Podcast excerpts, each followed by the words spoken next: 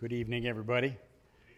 It is good to see everybody out this evening. Uh, hope you all had a very wonderful day, as always. Uh, it sure is beautiful out there. Uh, the fall is just coming around, and uh, of course, it is getting a little bit chillier, but I think we'll be okay. But it is a very, very wonderful day, and it's good to see you tonight. Uh, starting off this evening, it has been a sad couple of weeks in my corner of the world. There have been, as of late, some uh, people that I know that were not members of the church that have suffered through uh, the agony of death. One spouse, after a long battle of addiction to alcohol, passed away. And that person, in my opinion, was very young. Far too young to pass from such a, a problem as that. But then another friend of mine passed by their own hand just a few days ago. And that was a uh, difficult experience to go through. Very sad, shocking, really. It's the type of thing that leaves you with a lot of questions about what that person was going through, what kind of turmoil they were having, wishful thinking, what could have possibly been said or done to help either one of those souls.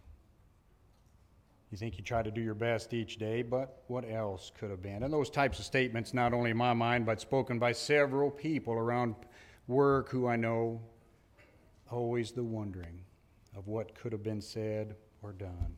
Why would they do that? The agony, the pain, and the hole that has been left in their family because of their departure. And in truth, they have put off their earthly tent and entered eternity.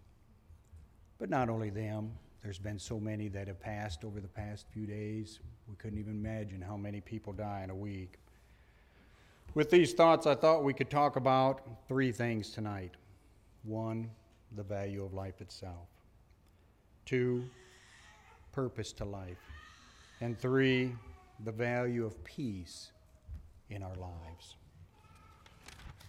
Life itself seems to be, to me, to be so very short anyway. And I think most would agree. We've said it time and time again, many times from this pulpit right here. Each one can think back yesterday, just yesterday when we were young and we felt good and we were strong. We could do what we wanted to do. We could play all day. And suddenly we're looking back and remembering 20, 30, 40 years ago. And life has gone by so quickly. Memories upon memories. We can look at Job, who endured much, as we all know, wearied by suffering and looking for ease and rest. But he also repeatedly spoke of how quickly even his days went by. Job chapter 7 and verse 6 My days are swifter than a weaver's shuttle. In Job 9 25 and 26, Now my days are swifter than a runner. They flee away, they see no good.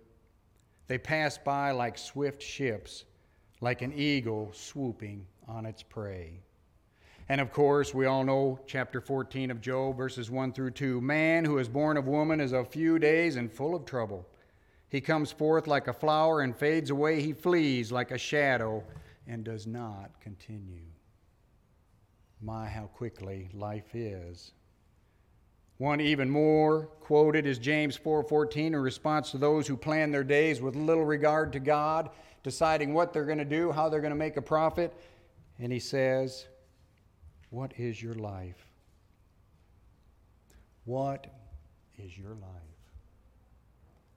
It is but a vapor, uh, even a vapor that appears for a little time and then vanishes away. What is your life? What is your life?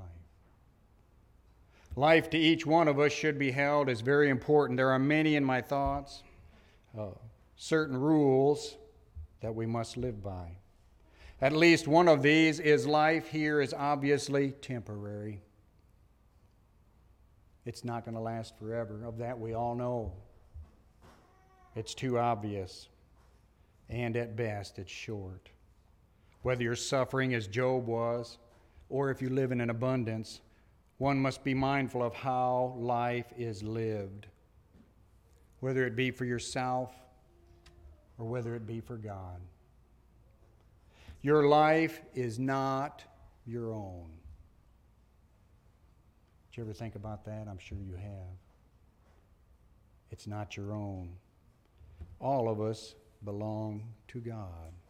Ezekiel chapter 18, verse 4 Behold, all souls are mine, the soul of the Father, as well as the soul of the Son, is mine. Hebrews chapter 12 and verse 9 God is referred to as the Father of spirits. It is He who created us, who placed us, our spirit, in our bodies. We can also look at Zechariah 12 and 1. The Lord who stretches out the heavens, lays the foundation of the earth, and forms the spirit of man within him. It is that God has made us. He placed us, our now eternal, immortal self, within our bodies. And that life He gives us is very precious indeed. No one has the right to take that life from us, nor to take it ourselves. Even from the beginning of time, the preciousness of our lives has been made clear through the penalty of taking it. Genesis 9 and 6, God said, Whoever sheds man's blood, by man his blood shall be shed, for in the image of God he made man. Life cannot, should not, be taken lightly. It can't be spent carelessly, just spending it on our own selfish lusts for all of our days. God has made us with a reason, for a purpose. There's reason to us living and breathing here. Even from creation, God has made man of the crown of creation. And in making him in his own image, Man has wisdom, he has knowledge, he has reasoning, he has abilities, and God has placed him as dominion over God's creation. We know Genesis 1 26 through 28 very well. Even John quoted from it this morning. Then God said, Let us make man in our image according to our likeness. Let them have dominion over the fish of the sea, over the birds of the air, and over the cattle, over all the earth, and over every creeping thing that creeps on the earth.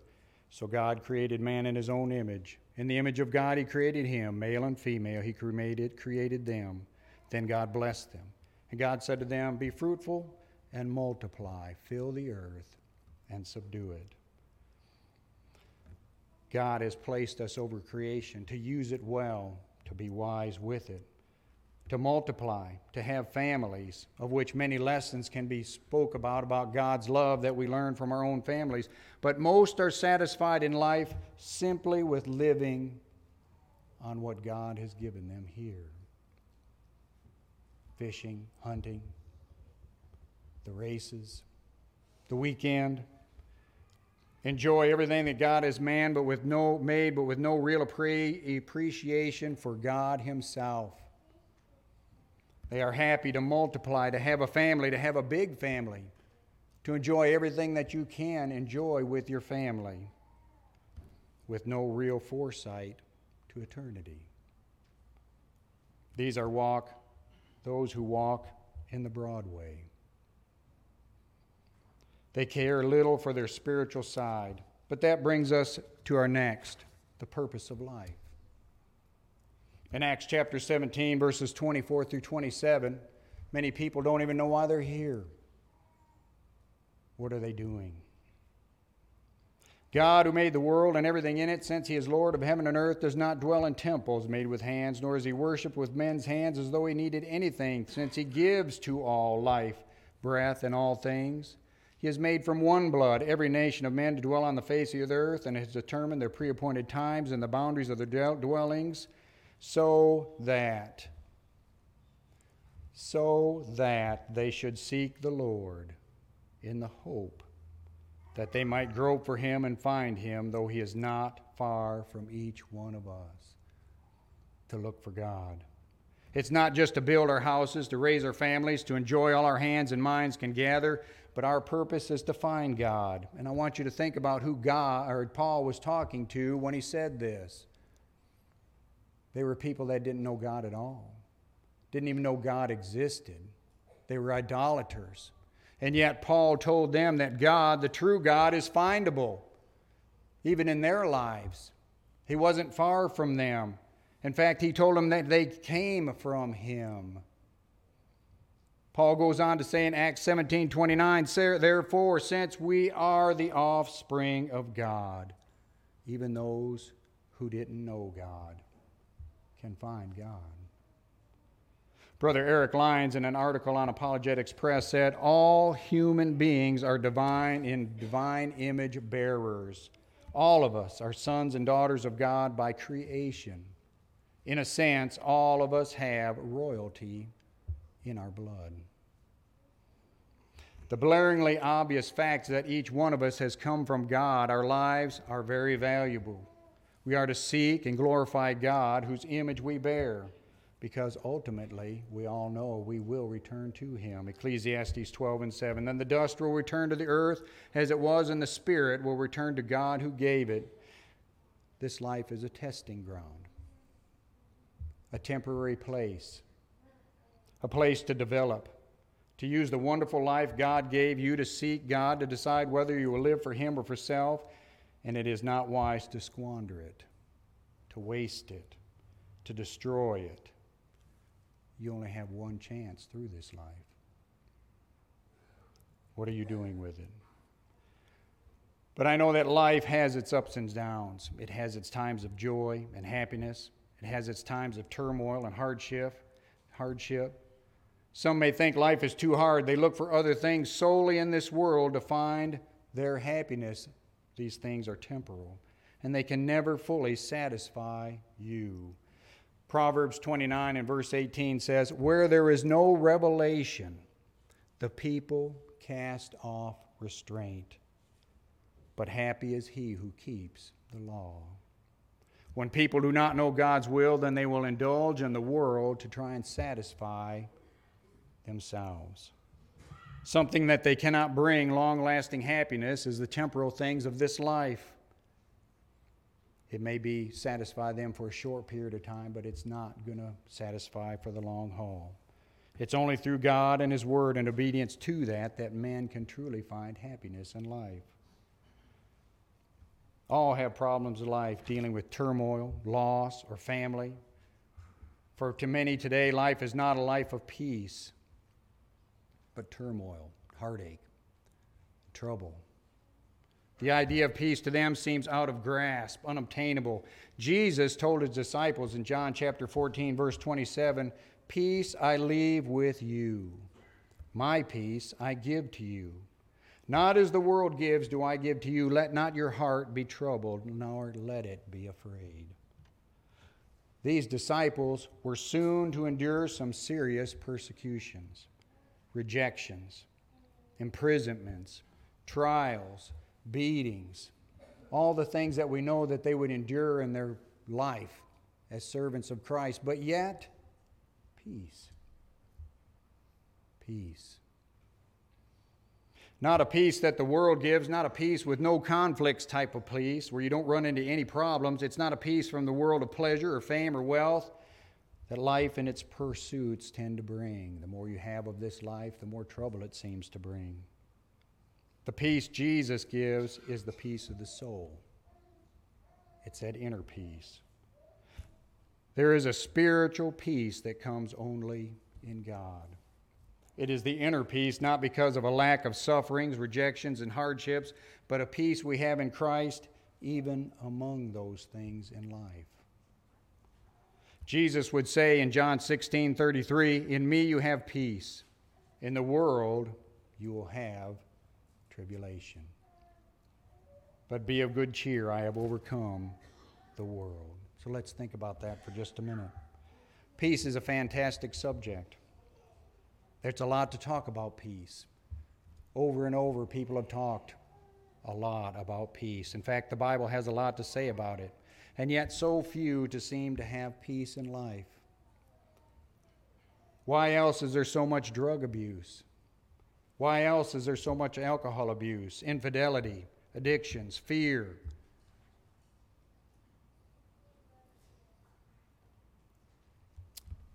God is the God of peace. Romans 15 and 33. Now may the God of peace be with you all. Peace comes from him. God is the God of peace, it originates with him. Since real peace only comes from him, it's logical that he would provide for us peace and the knowledge of it. Firstly, peace is ours through reconciliation because of the sacrifice of Jesus. Ephesians 2 13 through 19, the apostle spoke of how God reconciled God, man, to himself both Jew and Gentile were removing that which was between them, which was the commandments or the law of Moses, and that which separated man from him, from God, which was sin. How was this done? Through Jesus shedding his blood on the cross for all. Thereby peace was accomplished between man and God. Ephesians 2:16 says, "And that he might re- reconcile them both to God in one body through the cross, therefore putting to death the enmity." We have peace of God because of what Jesus did for us. He shed his blood that that sin might be wiped away from us and that we might be in the right relationship with Jesus. His blood on the cross being shed for us, Colossians 1:20. But is it, uh, it is up to us to act on that. God did his part by offering Christ for us. That's the divine side. And we've got to respond. Romans chapter 5 and 1. Therefore, having been justified by faith, we have peace with God through our Lord Jesus Christ. Peace with God. The faith by which we are justified is an obedient faith, the faith that trusts God to do His will. We do this, of course, when we obey the gospel and do what He would have us to do to come in that right relationship, having our sins washed away because of the blood of Christ. So, peace is conditional on having obedient faith to God obeying what he says. But do we stop there? Is that enough? There's much to learn about peace, and if we sit back thinking about all that the things that's required, if we think that's it and just become a Christian, there's so much more to that. The Word of God tells us about peace. And I'd like to start tonight in Psalms 119, 165 through 167, and hear what the psalmist has says about peace and his love for the Word of God. Great peace have those who love your law, and nothing causes them to stumble. Peace and love for the Word of God. Lord, I hope for your salvation, and I do your commandments. My soul keeps your testimonies, and I love them exceedingly. We can look at Psalms 119, 47 through 50. I will delight myself in your commandments, which I love. My hands also I will lift up to your commandments, which I love, and I will meditate on your statutes. Remember the word to your servant, upon which you have caused me to hope. Verse 50 This is my comfort in affliction, for your word has given me life. Psalms 101, 19, verses 101. I have restrained my feet from every evil way that I may keep your word. The love for the word of God, peace, hope, comfort, resisting temptation, resisting evil, all of these from God's word, which he loves. Which he loves. Proverbs 3 1 through 2. My son, do not forget my law, but let your heart keep my commands for length of days and long life and peace they will add to you. A love for the Word of God. Do we love God's Word? Many fail to have peace because they do not desire to know who God is. They want just what they want from God, but that's it.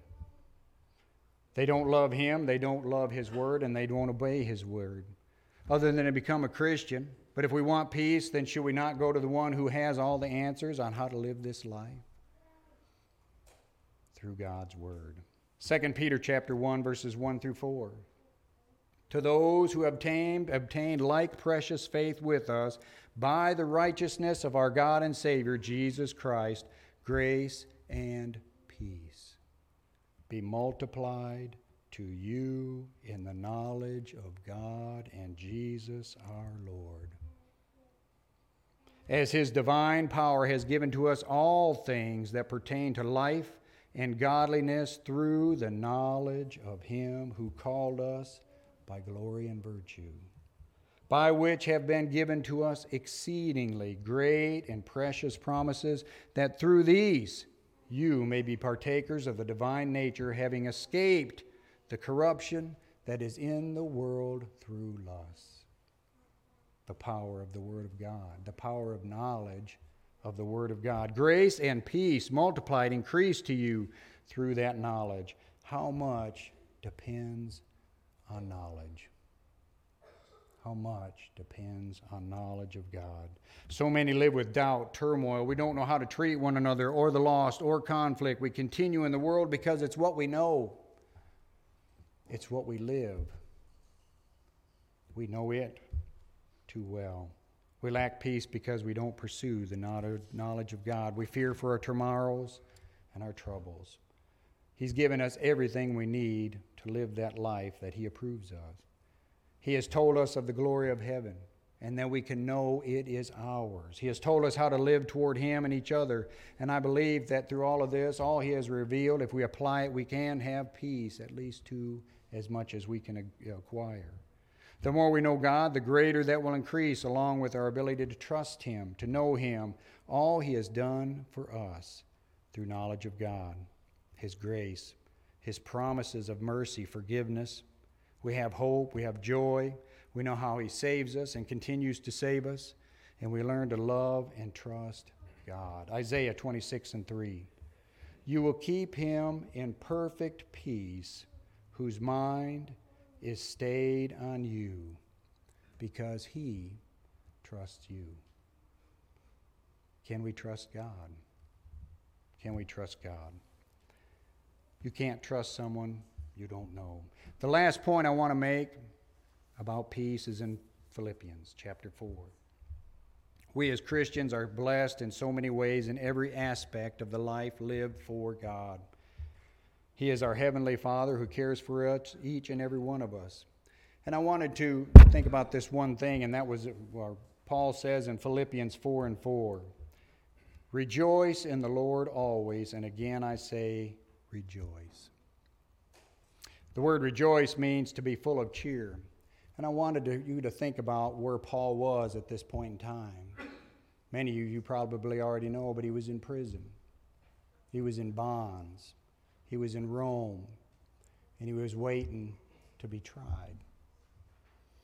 And he says, Rejoice in the Lord. A man in prison.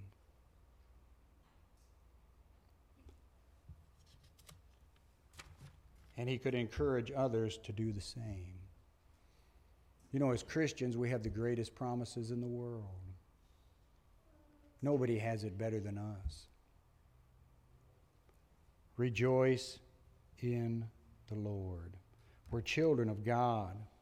He's our Savior, our rock, our deliverer. He gives us all good things. There's plenty to rejoice in the Lord over. Rejoice in the Lord. But in Philippians chapter 4, verses 6 through 7, he says, Be anxious for nothing. How many of you think that's easy? I don't see any hands, and I didn't raise mine either. We're all trying, aren't we? Be anxious for nothing. Be anxious for nothing. How do we do that, Lord? Life's not easy. Some days are way harder than others. Some days are a breeze. Some days are hard in everything by prayer. Prayer is the outpouring of the soul. By supplication, telling God your wants and your needs. And always, always with thanksgiving about how great God is. With thanksgiving. Let your requests be made known to God. Stay close to God through prayer. How close are we to God? How much do we pray? And I know people talk about it all the time about prayer. Are you close to God in prayer? And as I got this together, I remembered a little story from when I was real small, and I thought I would share it here, and maybe it'll fit. Maybe you'll get something from it. Maybe you won't. But I was a very small child, very tiny. And I was holding my dad's hand in the store. And it was like this. I don't hold my dad's hand like that now, it would be. So I was holding his hand. And you know how kids are. You over there looking at candy bars or whatever, and I let go for a minute. Seemed like a second, it wasn't long. I reached up and grabbed his hand again, standing in line, and I looked around, and my dad was standing over there looking at me. I'd got hold of somebody else's hand. I only let go for a minute. It wasn't long. But I'd let him go, didn't I? How close are you to God? How much do you pray? Albert Barnes remarked here that about the words in everything, everything, in reference to the supply of your wants, the wants of your families, everything in respect to afflictions, embarrassments, and trials, everything relating to your spiritual condition. There is nothing which pertains to body, mind, estate, friends, conflicts, losses, trials, hopes, fears, and reference to which we may not go and spread it all out before the Lord. Tell it to God. That pretty much sums up everything, but I might add, and anything else, because I didn't want to leave anything out. What's on your mind? Are you talking to God? Go to God. Are you telling your heavenly Father the things that we endure? In fact, we endure so much because we simply do not go to God first and tell Him what we're dealing with. So many times I have a bad day or something happens, and I find great help in talking to my wife.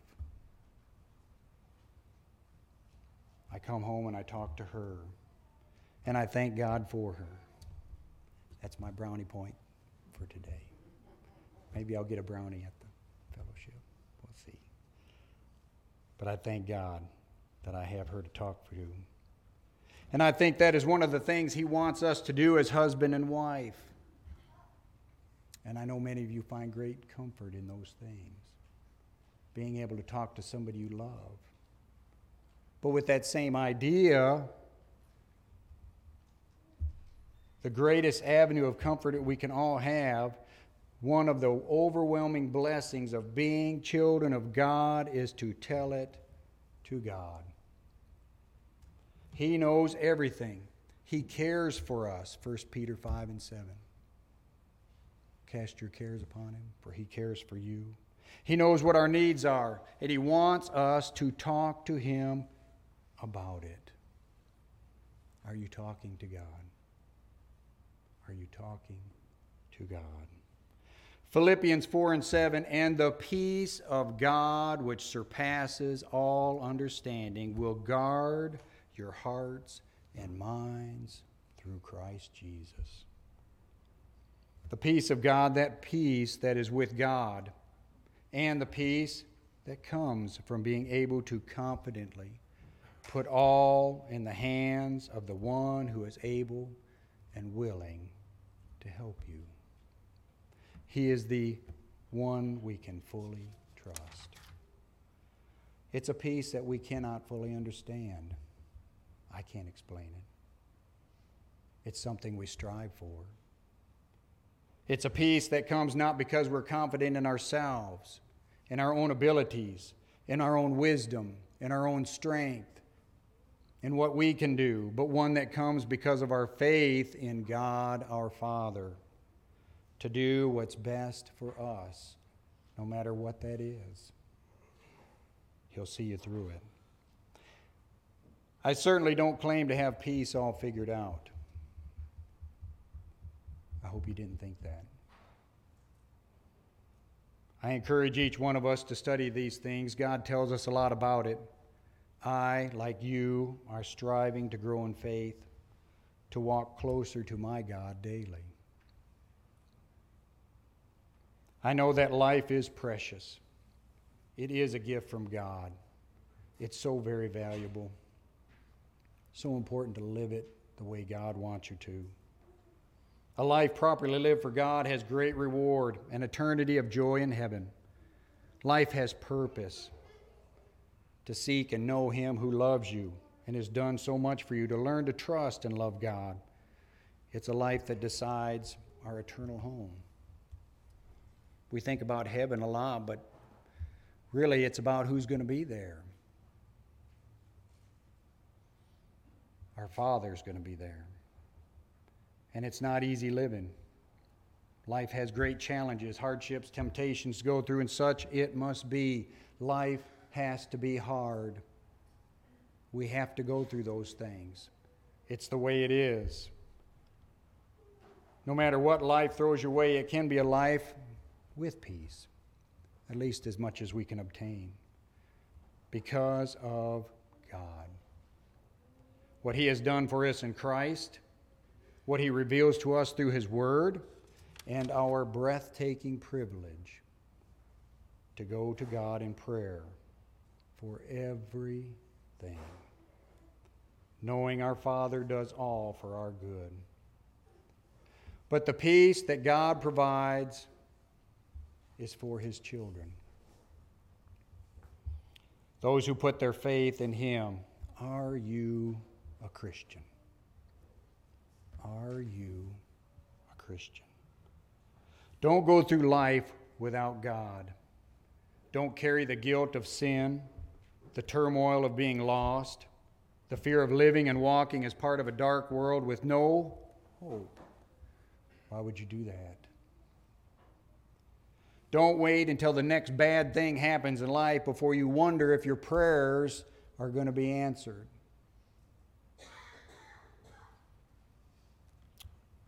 Why not come tonight? Repent of the life you've lived. Confess Jesus before man and be baptized for remission of your sins and arise to walk a new life with Christ in peace, in hope, in comfort, and in joy. If you've done all that and you still are you still seeking God through his word?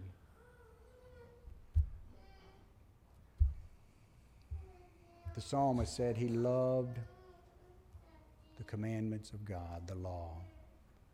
Do we love God's word? Do we love God's word? Are you closer to God now than you were? Are you still reaching for his hand? Are you talking to him? Are you telling him what's going on in life?